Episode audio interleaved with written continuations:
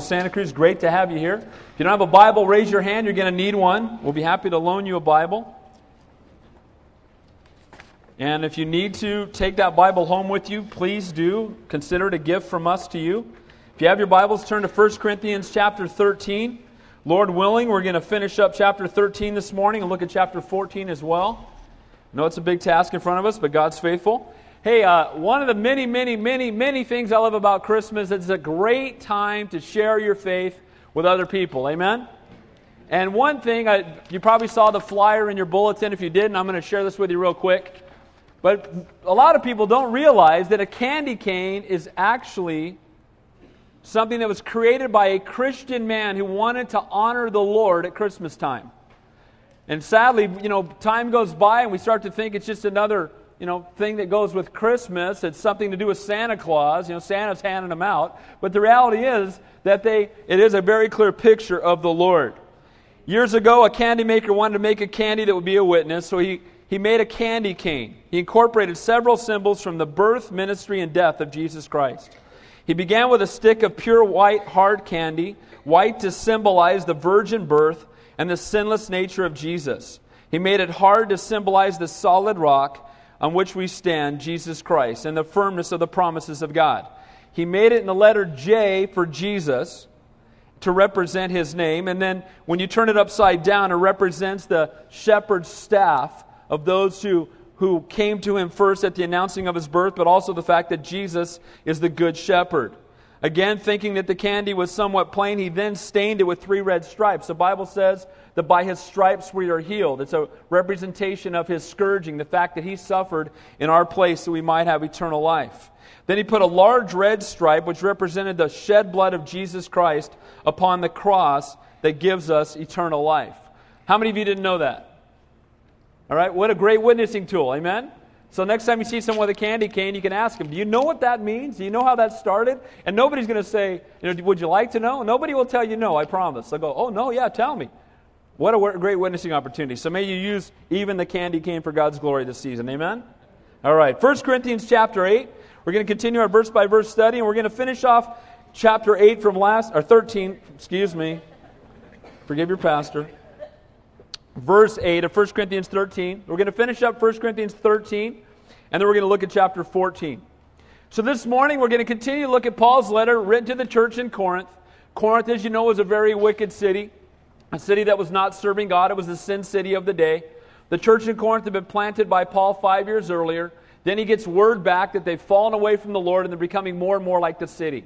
He then writes a letter to them instructing them to flee the sexual immorality that was in the city, to not get caught up in pagan idol worship, to not get caught up in the things of the world.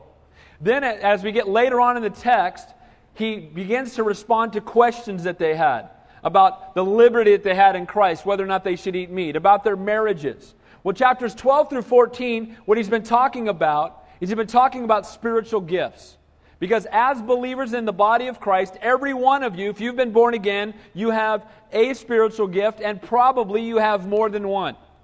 And that's one of the reasons that we come together as the body of Christ is that we can each use the gifts God has given us that we might minister to each other. And we're going to talk about this, that this morning, but in chapter 12, he listed all the gifts in the body of Christ.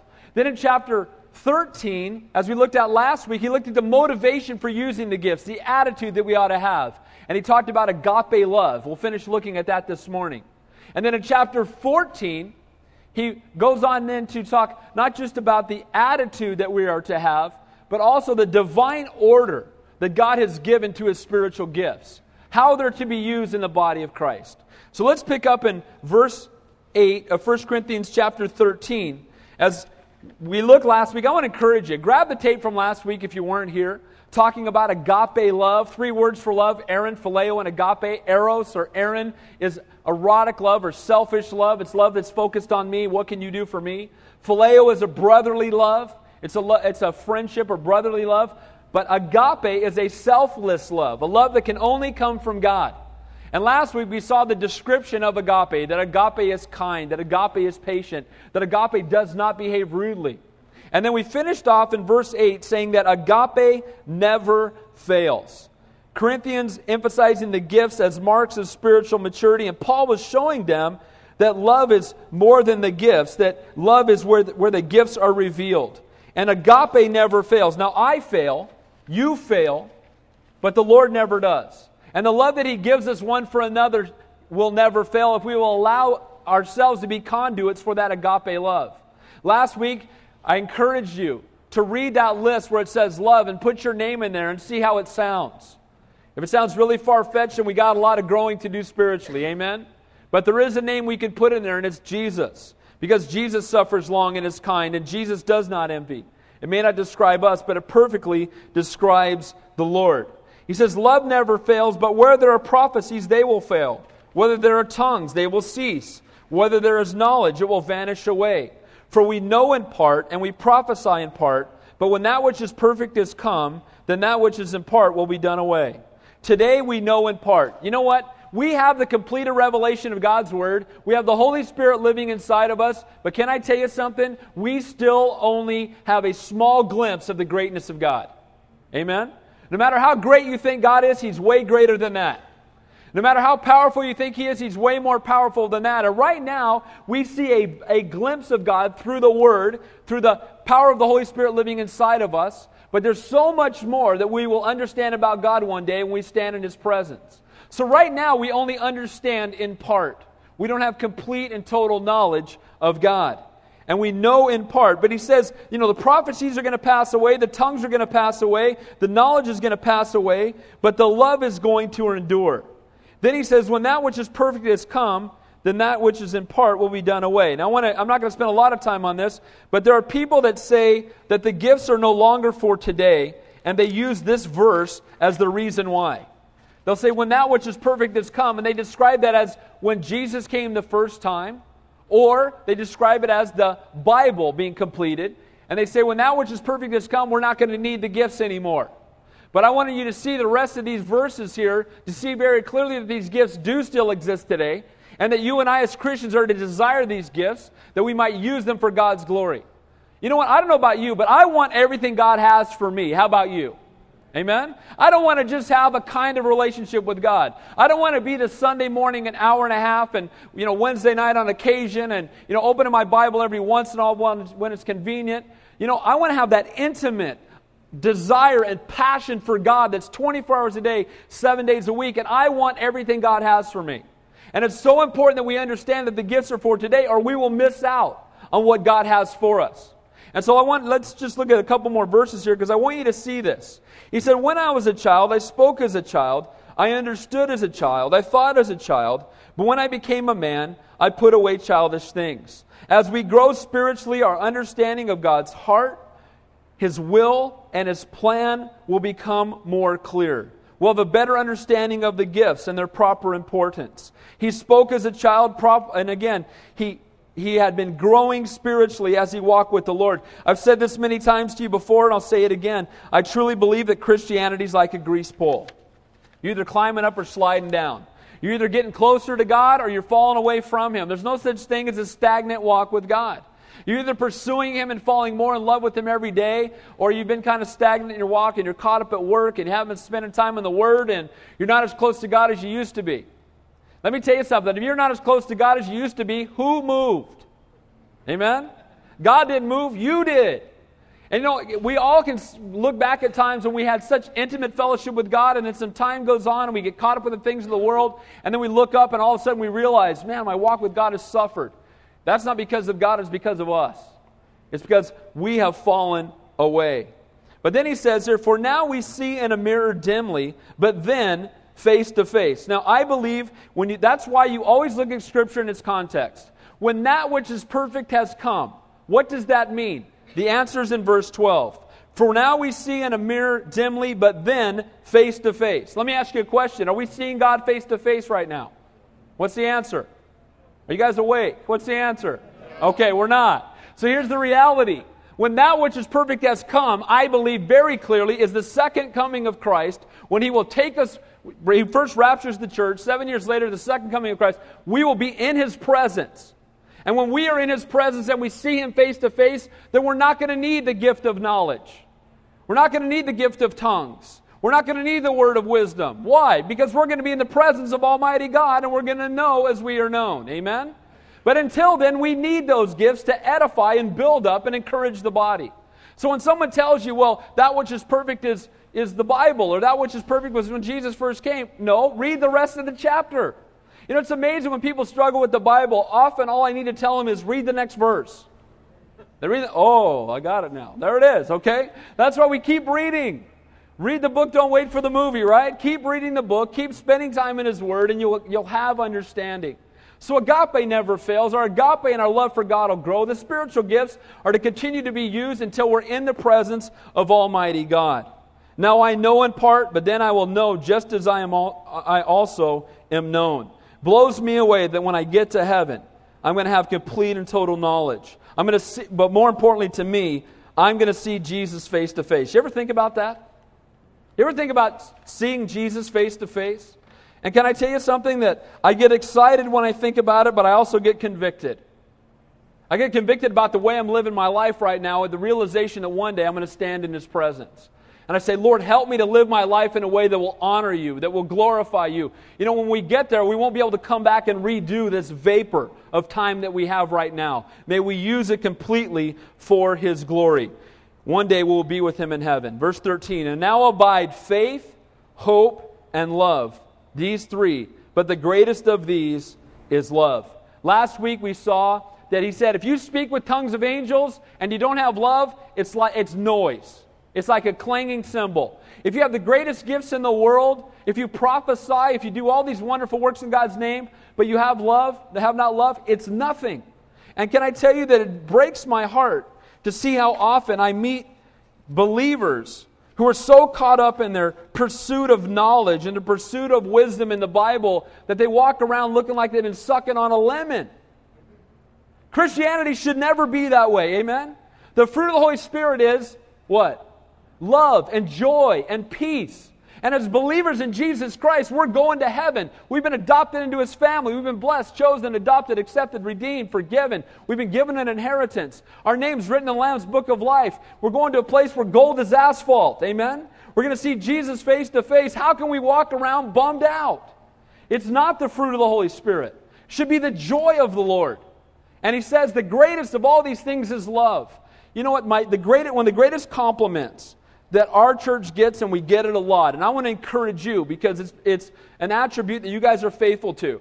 People will visit our church and they will write me letters or they'll call on the phone and they'll tell me they've never been so loved before at a church in their life. May we never get away from that no matter how many people are here. Amen? And you know what? It can't just be the pastors loving one another, it's got to be everybody.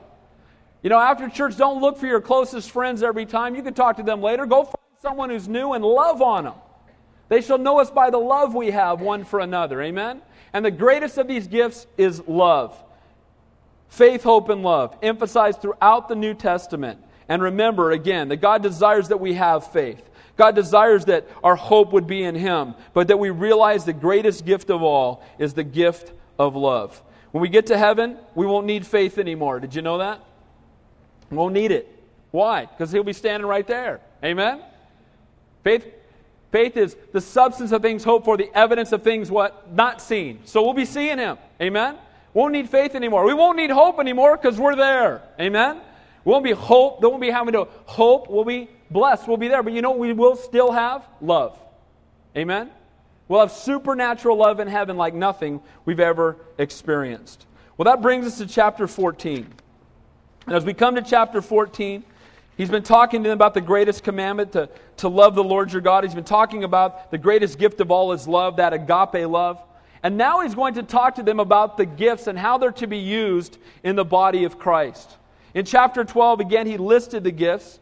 In chapter 13, he told them the motivation that they should have or how they should use the gifts, the attitude, which is in love. And now we come to chapter 14, and he's going to talk about the order of the gifts.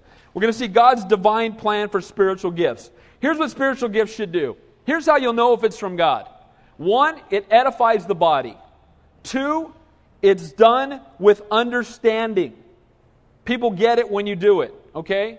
We're going to talk about that. And then thirdly, it's done decently and in order.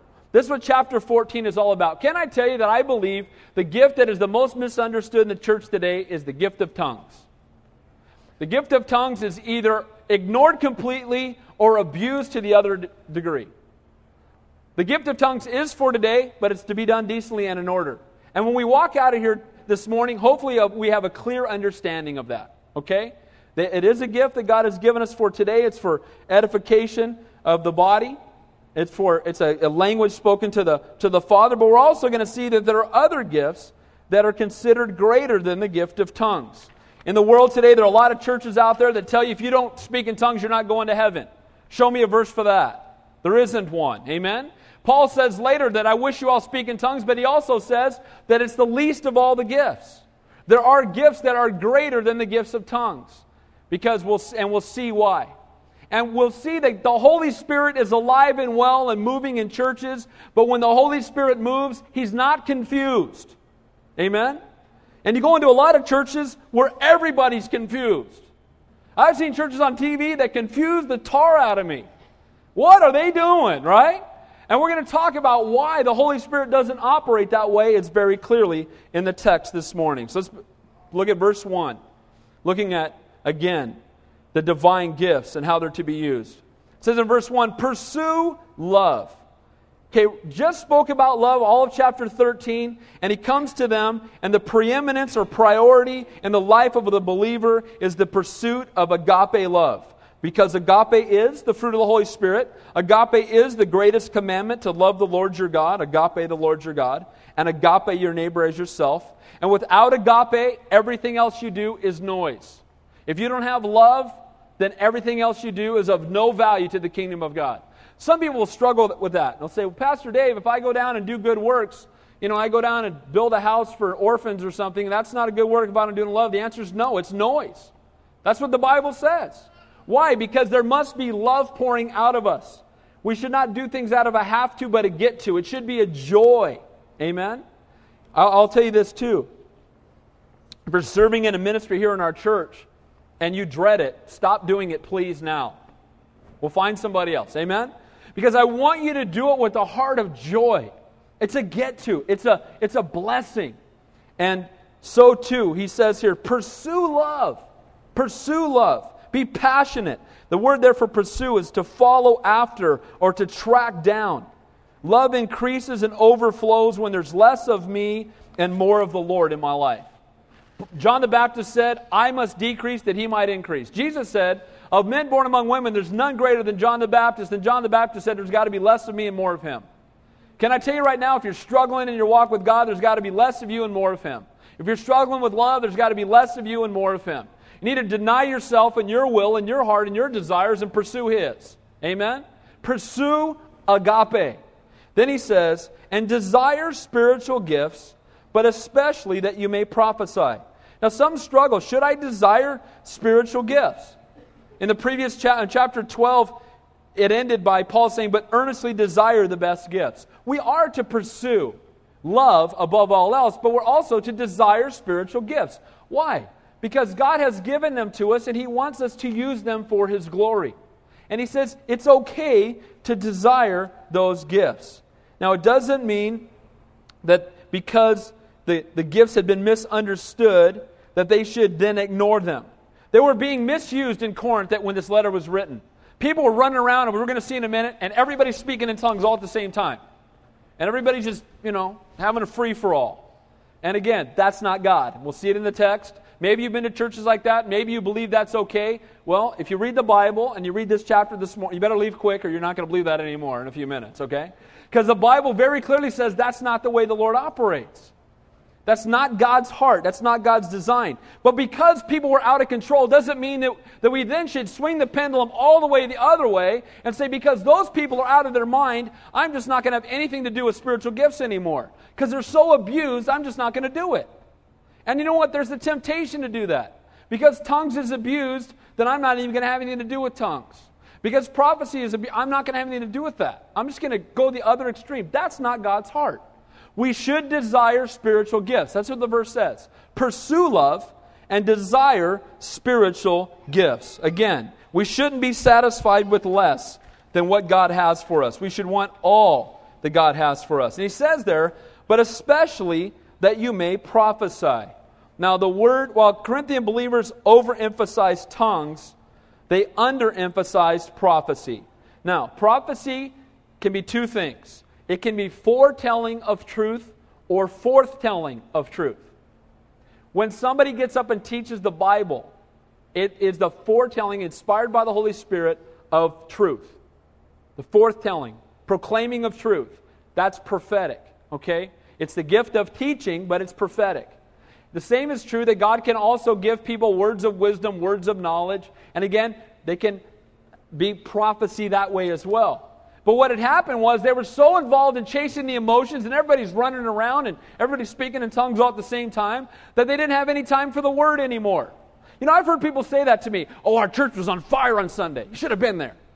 What happened? Well, we were just all speaking in tongues for so long, we never had time for the Bible. That ain't God. Amen? Because faith comes by hearing, and hearing by what? Speaking in tongues? No, the Word of God. Amen? And as we're going to see, that while tongues are a gift for today, they are to be done decently and in order. And the Holy Spirit doesn't lose track of time. Amen?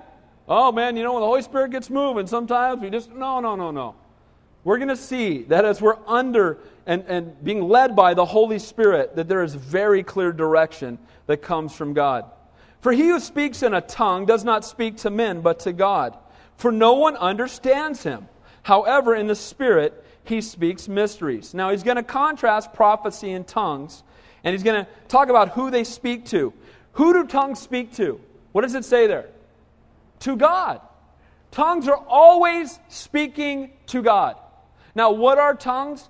We talked about it last week. There are tongues of men and tongues of angels. They're actually known languages, or the word there is dialectos, where somebody can literally get up and speak in a language that they've never learned. It happened in Acts chapter 2, remember?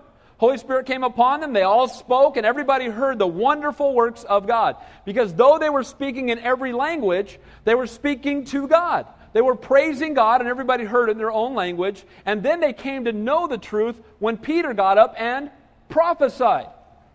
Forth told the word.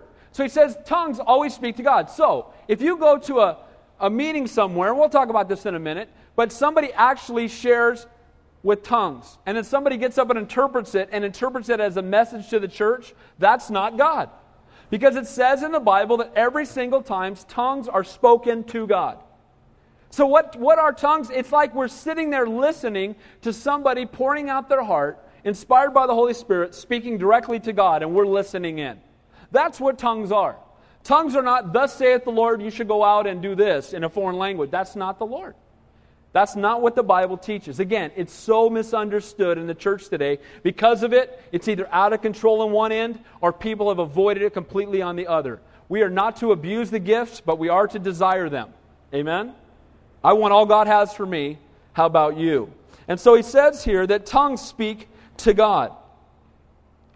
They do not speak to men, but to God. But he who prophesies, verse 3, speaks edification, exhortation, and comfort to men. Now, when you prophesy, you're not speaking to God, but you're speaking to men. When you prophesy, it is God speaking through you to people.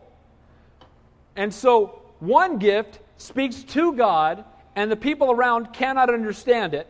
And the other gift is speaking to people about God, and everybody understand it, understands it. Now, which one of those do you think should be operating in the church service?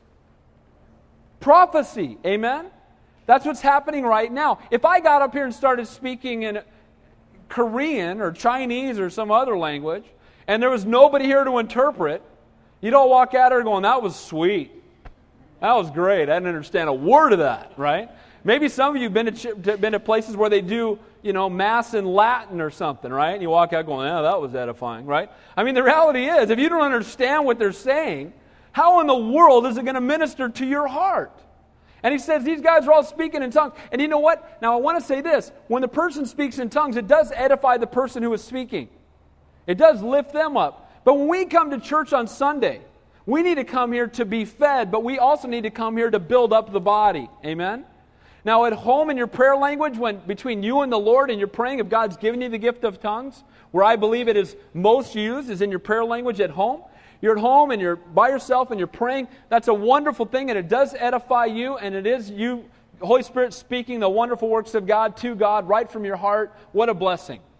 But at the same time, if we come to church, we need to come here not just that we might be edified, but that the body might be built up.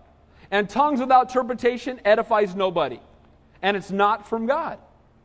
Okay? Very clear if you read this text. And he says the prophecies, they speak edification. What is edification? It's to build up, it's a construction term.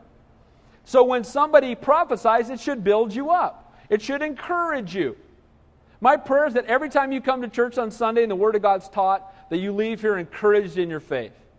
Now, you're encouraged, but sometimes you're also convicted. But both of those are good things, amen? Because conviction draws us back into right relationship. Conviction falls into the next word. He says, speaks edification and exhortation. Somebody told me once I have this gift. I, Maybe I do. Exhorting people. That's calling people to action. Amen?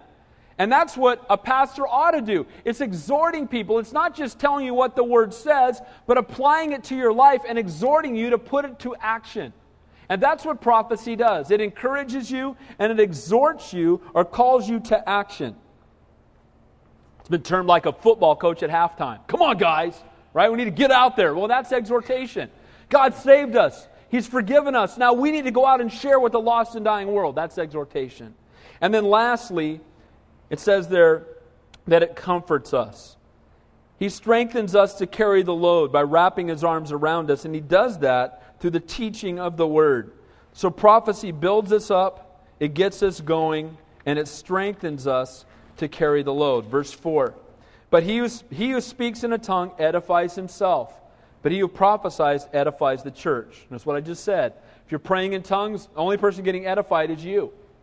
Everybody around you can't understand what you're doing, and they're not getting ministered to by it, by it at all. Now, we'll talk about tongues being interpret, interpreted in a minute, but if you just get up and start speaking in tongues, I remember going to a church when I was younger where they'd get up in front and somebody would ring a chime, and then everybody would just go for it. And I remember sitting there being like 10 going, these people are out of their mind. And you're going to see that that's a biblical statement because in the Bible it says if somebody walks in and sees, you know, 500 people just whatever, right? And you're going, what in the world is going on here? Because the Holy Spirit is not the author of confusion. And let me tell you right now, I've seen it. It's confusion. It's total confusion. Because nobody can hear what anybody else is saying and everybody's edifying themselves. That's not what the corporate church meeting is for. We are to use our gifts to build up and edify one another. It's interesting. I often I thought about this with gifts. You know, in our house at Christmas time, we have a tradition. Started when I was young, and maybe you do the same thing. But we open one gift at a time. Every, go from youngest to oldest. Everybody sits and watches the, the oldest one, right? Why don't you going to go first? No, but somebody's opening their gift. They read the card. They tell you who it's from, right? Then they open it up, and everybody gets to see what it was. And but you know what?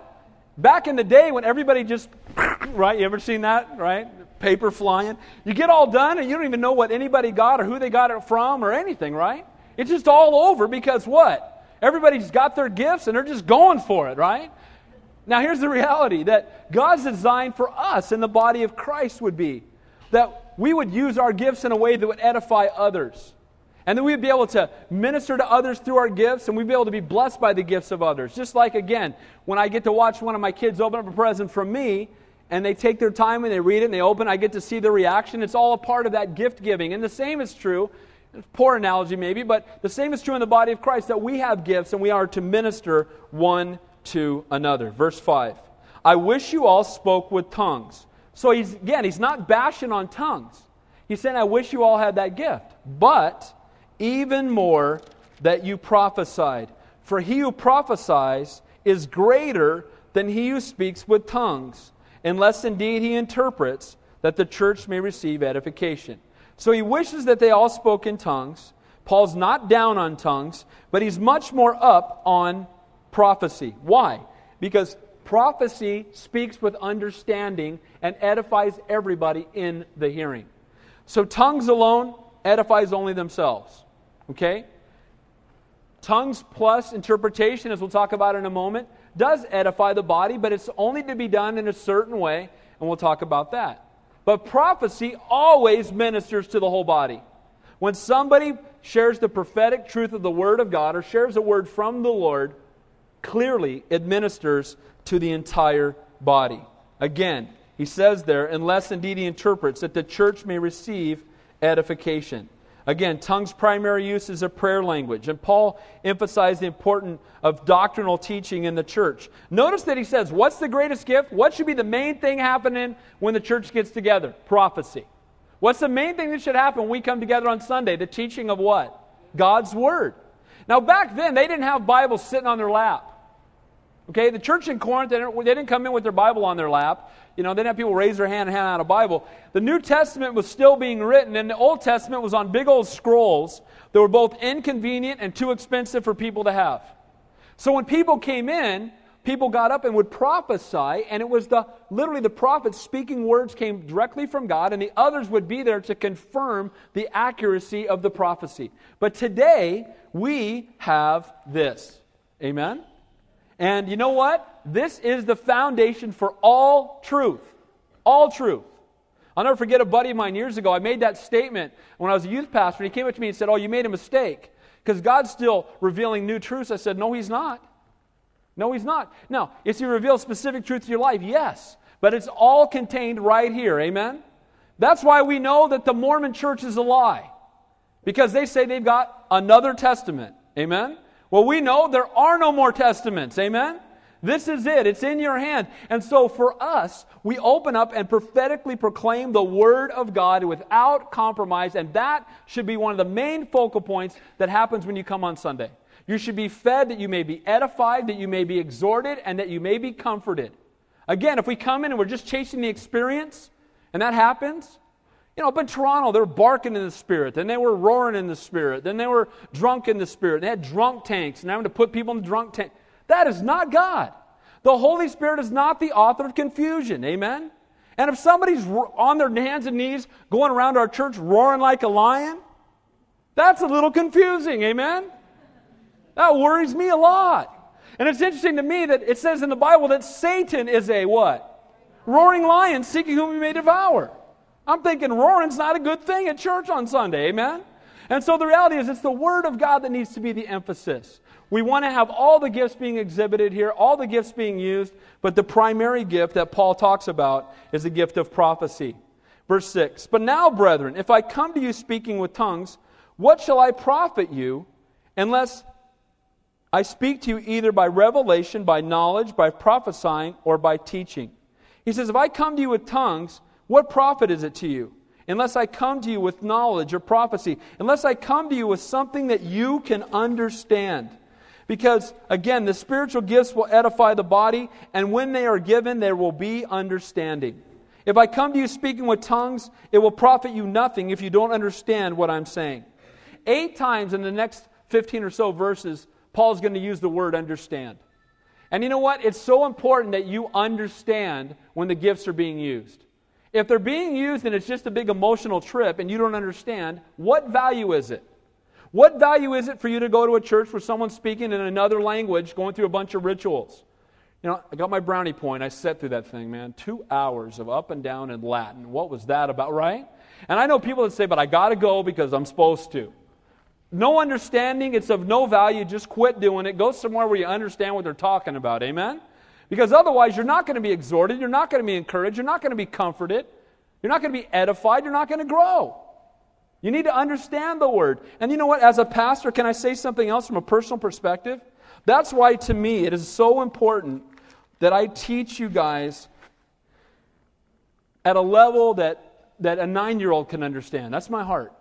Keep the cookies on the bottom shelf so everybody can reach them. Amen? Teaching deep truths simply. I don't get up here and tell you about the, you know, aorist tense in the Greek of the passive form of the verb.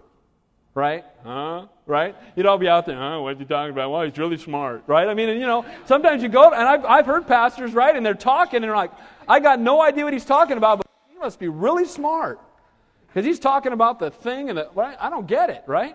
You know what? Can I encourage you? When you're sharing with people, just be simple. Isn't the gospel simple? It's not complicated. Jesus loves me, this I know, for the Bible tells me so. There it is. Amen?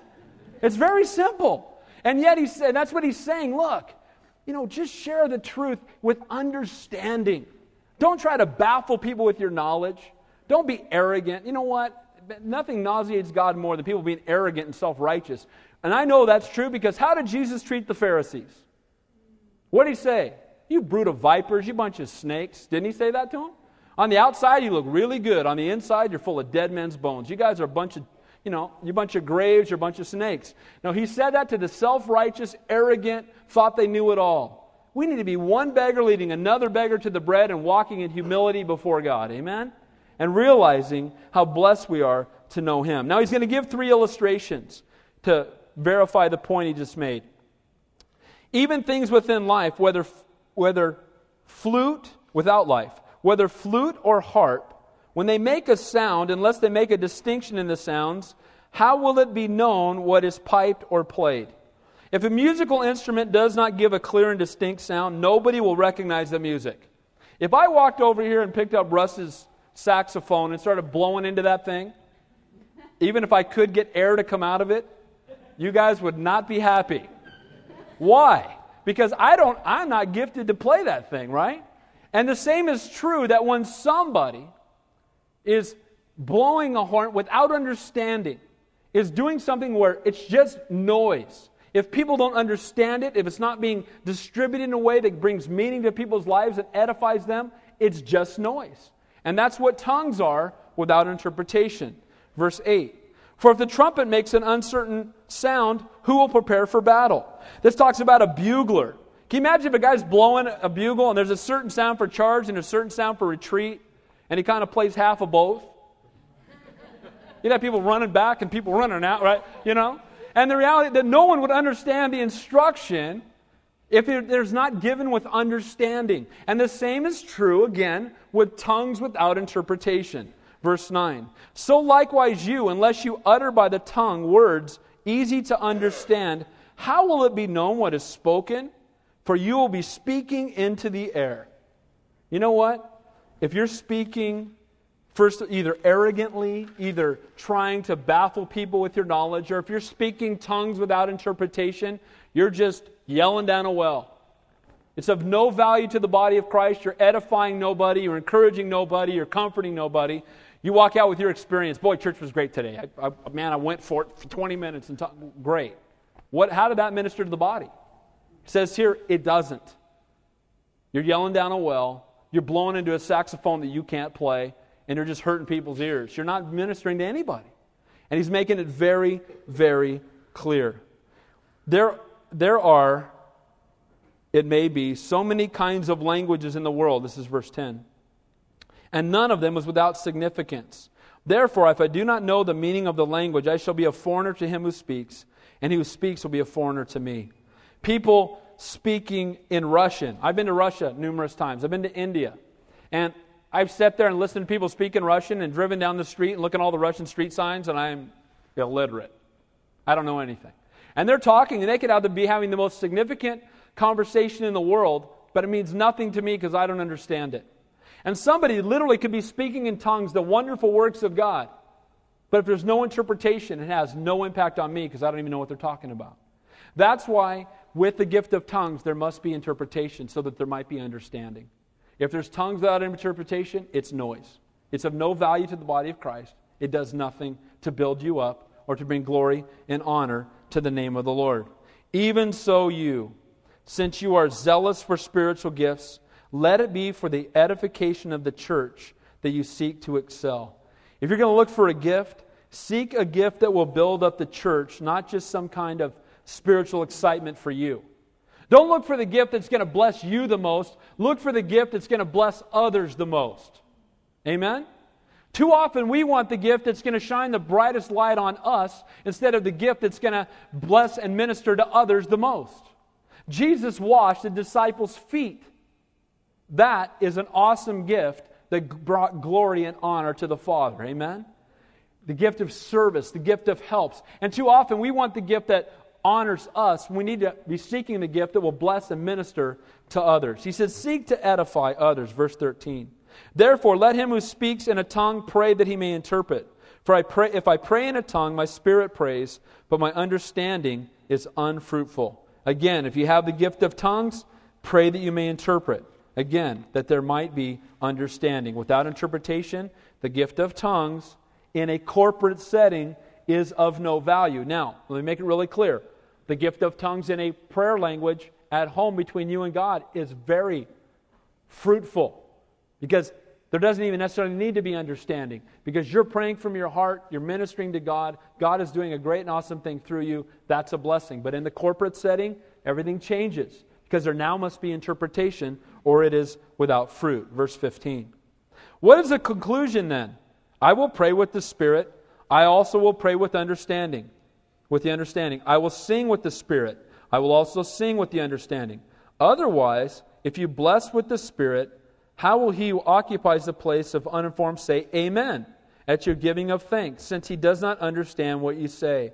For you indeed give thanks well, but the other is not edified. So again, you can speak wonderful words. I can get up here and, you know, some guy, we could bring somebody in here who gives a wonderful exhortive message in, in Greek. We'll all walk out of here going, oh, I got no idea what he said, right? And the same is true that, again, when we use our gifts, we're to use them for the edification of others, not to puff up ourselves, to bring honor to our own name.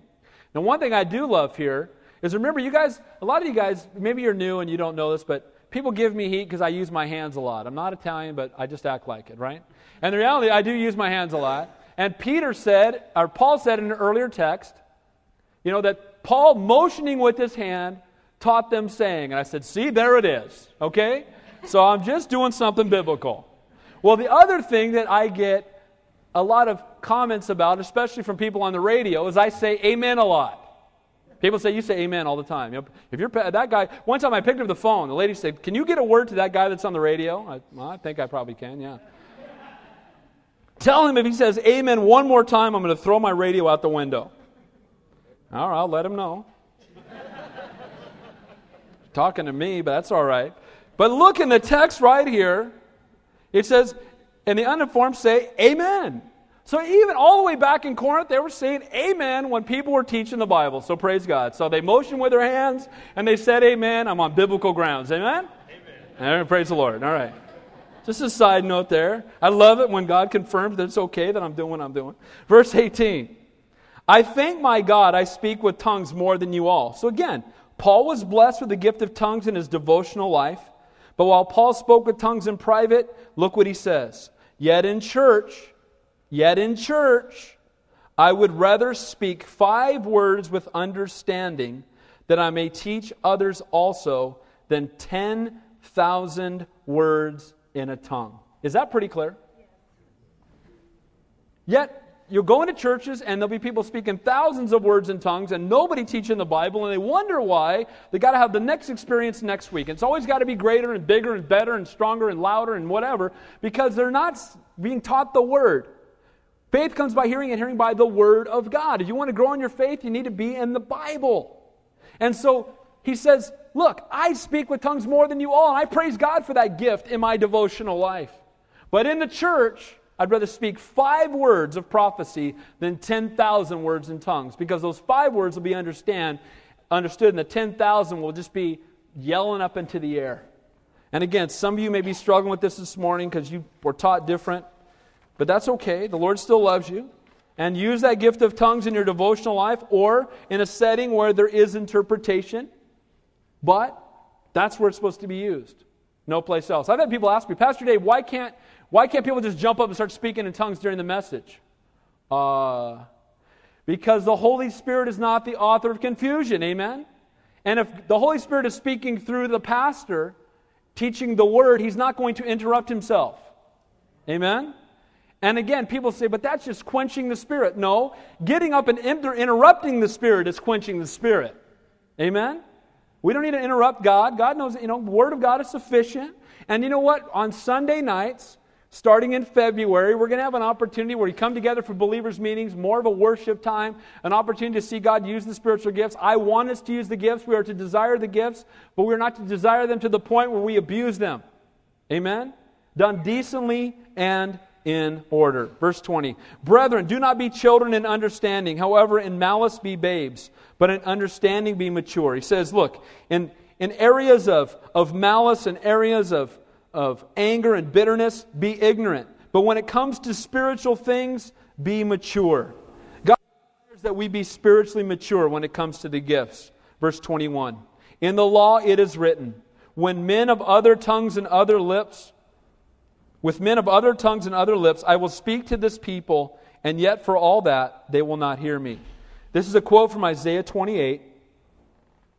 It's from the uh, reference to the time of Daniel when they were out of God's will in Israel. They had rejected the Lord, and he brought the Babylonians or the Chaldeans in, and they came in and overran Israel.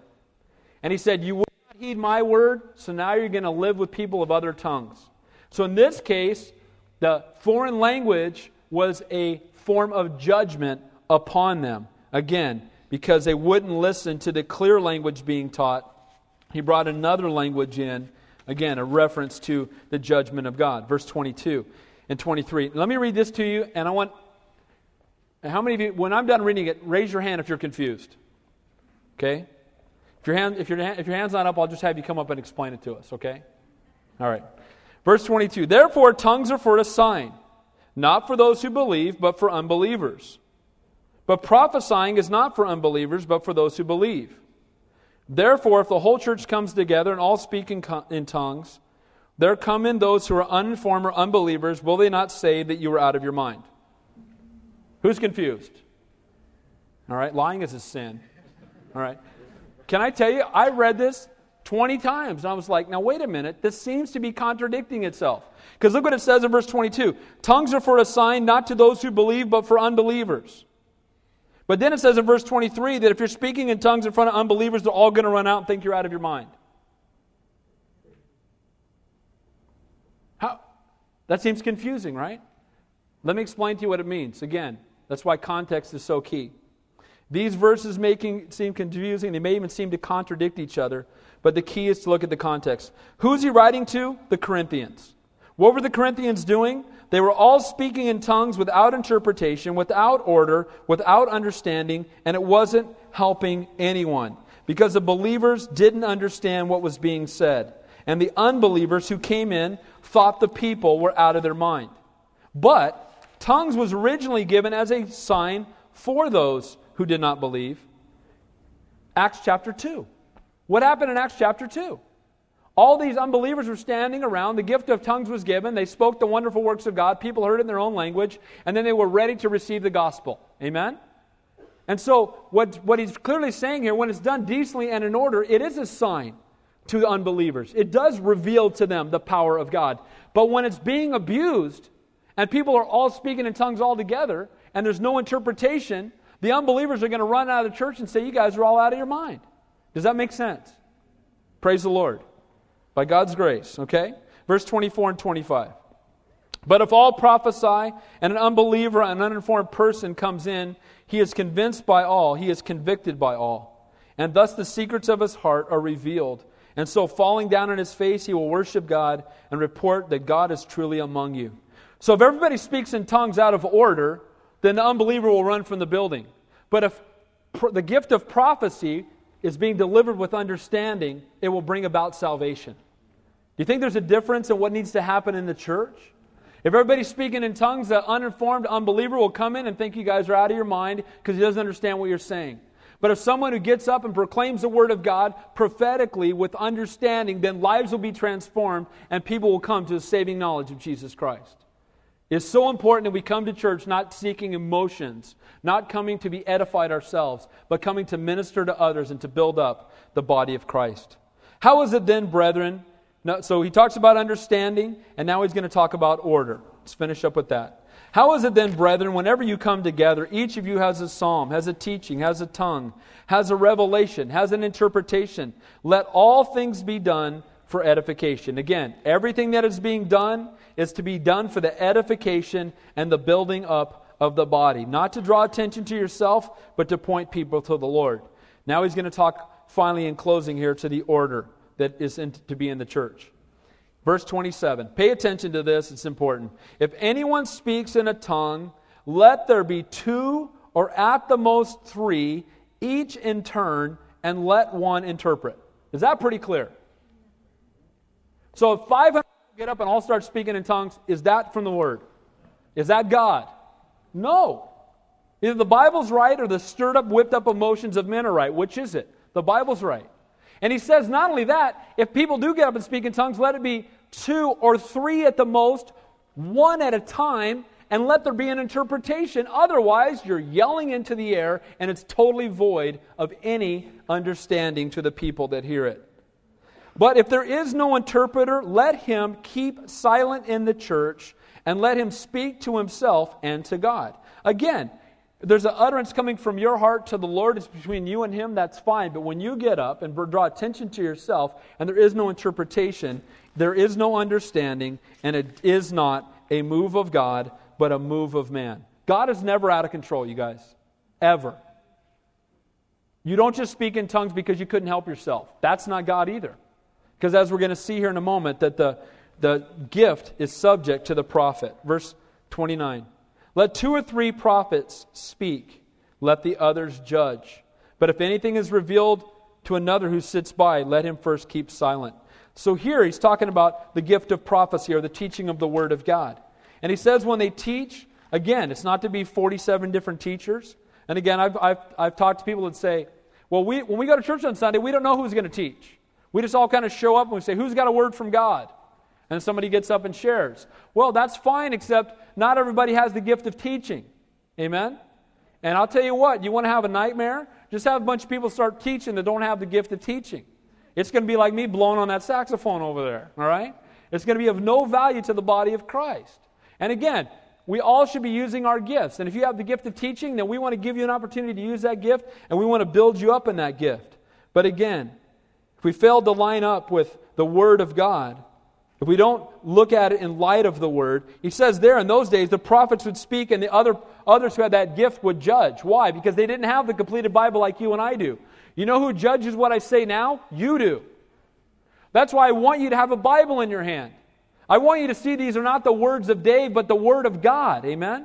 I want you to be able to look right at it and read it and make sure that I, what I'm saying is coming directly from the Word of God, not the opinions of men so that you can judge the intent, intent of the message and it can minister to your heart. Again, so many are holding on today, sadly, to words that they heard from men. Uh, can I tell you, again, we're almost done here, but can I tell you that it just really grips me when someone will t- say to me in counseling, Yeah, but I was told 12 years ago by such and such a pastor that I had this certain thing I was supposed to do, and I just have to do that now. Can I encourage you that you make sure that the Holy Spirit confirms it and that the Word of God confirms it before you listen to the Word of any man? Amen? Because men can be wrong, but the Word of God never is. So trust the Lord, trust His Word. But if anything is revealed to another who sits by, let him sit. So if somebody else has a word that comes to him, don't jump up, but wait upon the Lord and be still. Verse 31. For you can all prophesy one by one, that all may learn and all may be encouraged and the spirits of the prophets are subject to the prophets. Now, I love this. He says, All those who have the gift of prophecy in the right setting are allowed to share, but they do it one at a time. And when they do it, again, it's done decently and in order. It says there that the spirits of the prophets are subject to the prophets, which means that the prophet has control. That's a sign of spiritual maturity, it's self control. Verse 33. God is not the author of confusion, but of peace as in all the churches of the saints. Again, he's not the author of confusion. Where there is confusion and disorder in the church, it is not God. Well, how do I know if it's disorder? You'll know it when you see it, I promise you. Amen? If you've seen it, you know it. What in the world is this? That's disorder. You know, sometimes people say, you know what I don't like about church is too, it's just too, you know, we come in and we sing the worship songs and then we do the thing. And you know what? I, I'm all for, you know, the freedom of the Spirit to move, but I think it's good that we have order in the church service. Amen? I think it's good that we come in and we know we're going to worship. And then after we worship, we're going to spend time in God's Word. And He's going to minister to our hearts. And then we're going to come to the table for communion. That's a good thing. We shouldn't be against order. Our God is a God of order. Verse 34. Let your women keep silent in the churches, for they are not permitted to speak, Now, this is taken out of context. Some guys I know really like this verse. See, babe, just stifle, right? No. Let me explain something to you. In those days, the men and women sat apart. Men sat on one side, women sat behind them or on the other side. And what he's talking about here is there were women prone in the Corinthian church that when something was being said would get up and yell at her husband, What about that? You know, right? What does that mean? And argue, right? What? Right? And he said, No, no, look, you're not supposed to do that. Keep silent in the church. We're not supposed to have a free for all during the message. Amen? We're not to have a free. Can you imagine all the women sitting over here and all the men sitting over here and you know, I say something and Jonna doesn't understand, so she yells, Ian, what are you talking about? Right? Can you imagine just the free for all? He said, No, no, don't do that. Don't do that. Holy Spirit's not the author of confusion. That's just going to be a mess. Can you how'd you like to pastor that church? Everybody's speaking in tongues all at once. Everybody's whipping up an emotion. They got no time for the word, and they're all arguing with each other during that. Whoa. No thanks, right? No wonder that place was such a mess, right? Paul had left. They needed Paul to come back. It was a mess. So he says here, but as they are to be submissive, as the law also says, if they want to learn something, let them ask their own husbands at home. For it is shameful for the women to speak in the church. We know earlier that he said that women could pray in church, and he even said they could prophesy. So they're not to have authority over men, they're not to teach men, but they are they do have gifts, and those gifts are to be used within the body of Christ. Where is the primary learning for the wife to be spiritually from her husband? Says here, if she has a question, go talk to her husband. Now, some people say to me, that's Old Testament. No, it's not. This is 1 Corinthians. This is New Testament, right? Amen? And so, learning from your husband and being submitted to your husband. So, that's why it's important that we not be unequally yoked together with unbelievers, or we'll have a husband who can't teach you. Verse 36 Or did the word of God come originally from you? Or was it from you? Was it only you who reached it? And again, Paul's kind of giving the shiver to the Corinthian church. What, you guys are the ones that came up with the word? I don't think so. You're the only ones that had it? Again, he's letting them know, he's rebuking them, again, that they need to be submitted to the true word of God, that they are not the originators of it. It actually came to them from Paul. If anyone thinks himself to be a prophet or spiritual, let him acknowledge that the things which I have written to you are commandments of the Lord. He says, Any of you thinks he's a prophet in Corinth? You need to step up and say, Everything that Paul just said, I agree with. Because if they disagree with it, they're not prophets. If I disagree with the Bible, I am not your pastor. I'm a wolf in sheep's clothing.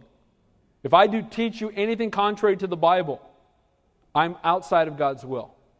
And so it's so important that you have the Bible in your hand to make sure that what I teach, or Pastor Joe, or Pastor Bill, or Pastor Chris, or Pastor Mike, or Pastor Dan, or Pastor any of us, we're teaching you when Michelle's teaching the women's study, when your children are being taught, all of it should be confirmed by the Word of God. Amen?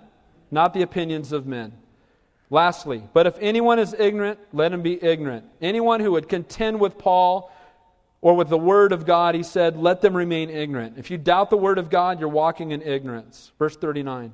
Therefore, brethren, desire earnestly to prophesy, and do not forbid to speak with tongues. Again, He's not talking down about tongues. He's exhorting the gift of edification, the gift of exhortation, the gift of prophecy, because all who can hear it and all can understand. You know, one of the things that I hear a lot from you, especially if you have a different, depending on your background, I've had people say to me these exact words, and it's not unique with me. They say it about churches where the Bible's taught. They'll come up and say, You know, I've been going to church for 25 years, and I learned more today than I learned in 25 years. Why? Because it was in Latin. Amen? Because it was a stand up, sit down, fight, fight, fight, and all this stuff.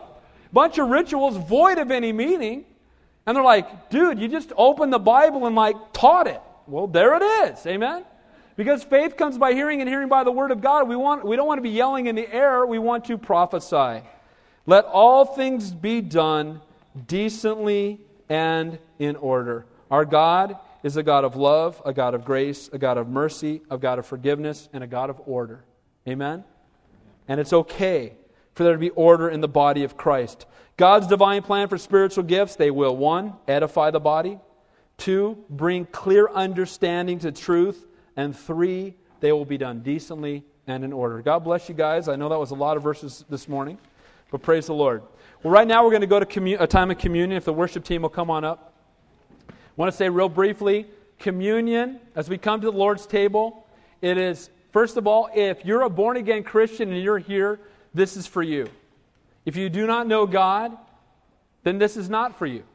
Because what are we doing? We are looking back to the cross, we're looking forward to the Lord's Supper in heaven, and we're examining our own hearts during this time. The bread or the cracker is a representation of the, of the body of Christ. Jesus said, This is my body which is broken for you. The juice is a representation of, a, of his blood that was shed for us. And he said, As often as we do it, to do it in remembrance of him. So we don't have membership here at Calvary Chapel. So if you're a Christian and this is for you, and what we're going to do is the worship team is going to begin to play some music. We're going to turn the lights out. Just come on up, grab the elements, and go back. And what I encourage you to do is take a moment, examine your own heart before God. Lord, show me any area where I'm away from you. Lord, if I'm not as close to you as I used to be, I know it's I'm the one who moved. Examine my heart and renew me, renew a right spirit within me, Lord. And also, as we take communion, remember the cross and what Christ has done for you. And then look forward to the day when we will be with him in heaven. But take that time as a time of remembrance. May it not be a ritual, you guys. May it not be something we do once a month because we're supposed to. But may it really be a time of intimacy with the Lord. Amen? Let's pray. Heavenly Father, we thank you and we praise you, Lord, for your word. We thank you that you're a faithful God. And Lord, we thank you that you sent your Son to suffer and die that we might have eternal life. And Lord, I just pray as we go this time of communion, the Lord's Supper, I pray, Lord, that each of us would examine our own heart before you. That this would be a time of, of reflection, a time of restoration, and a time of remembrance of that great work upon the cross. But we ask these things in your holy and your precious name we pray. And all God's people said, Amen.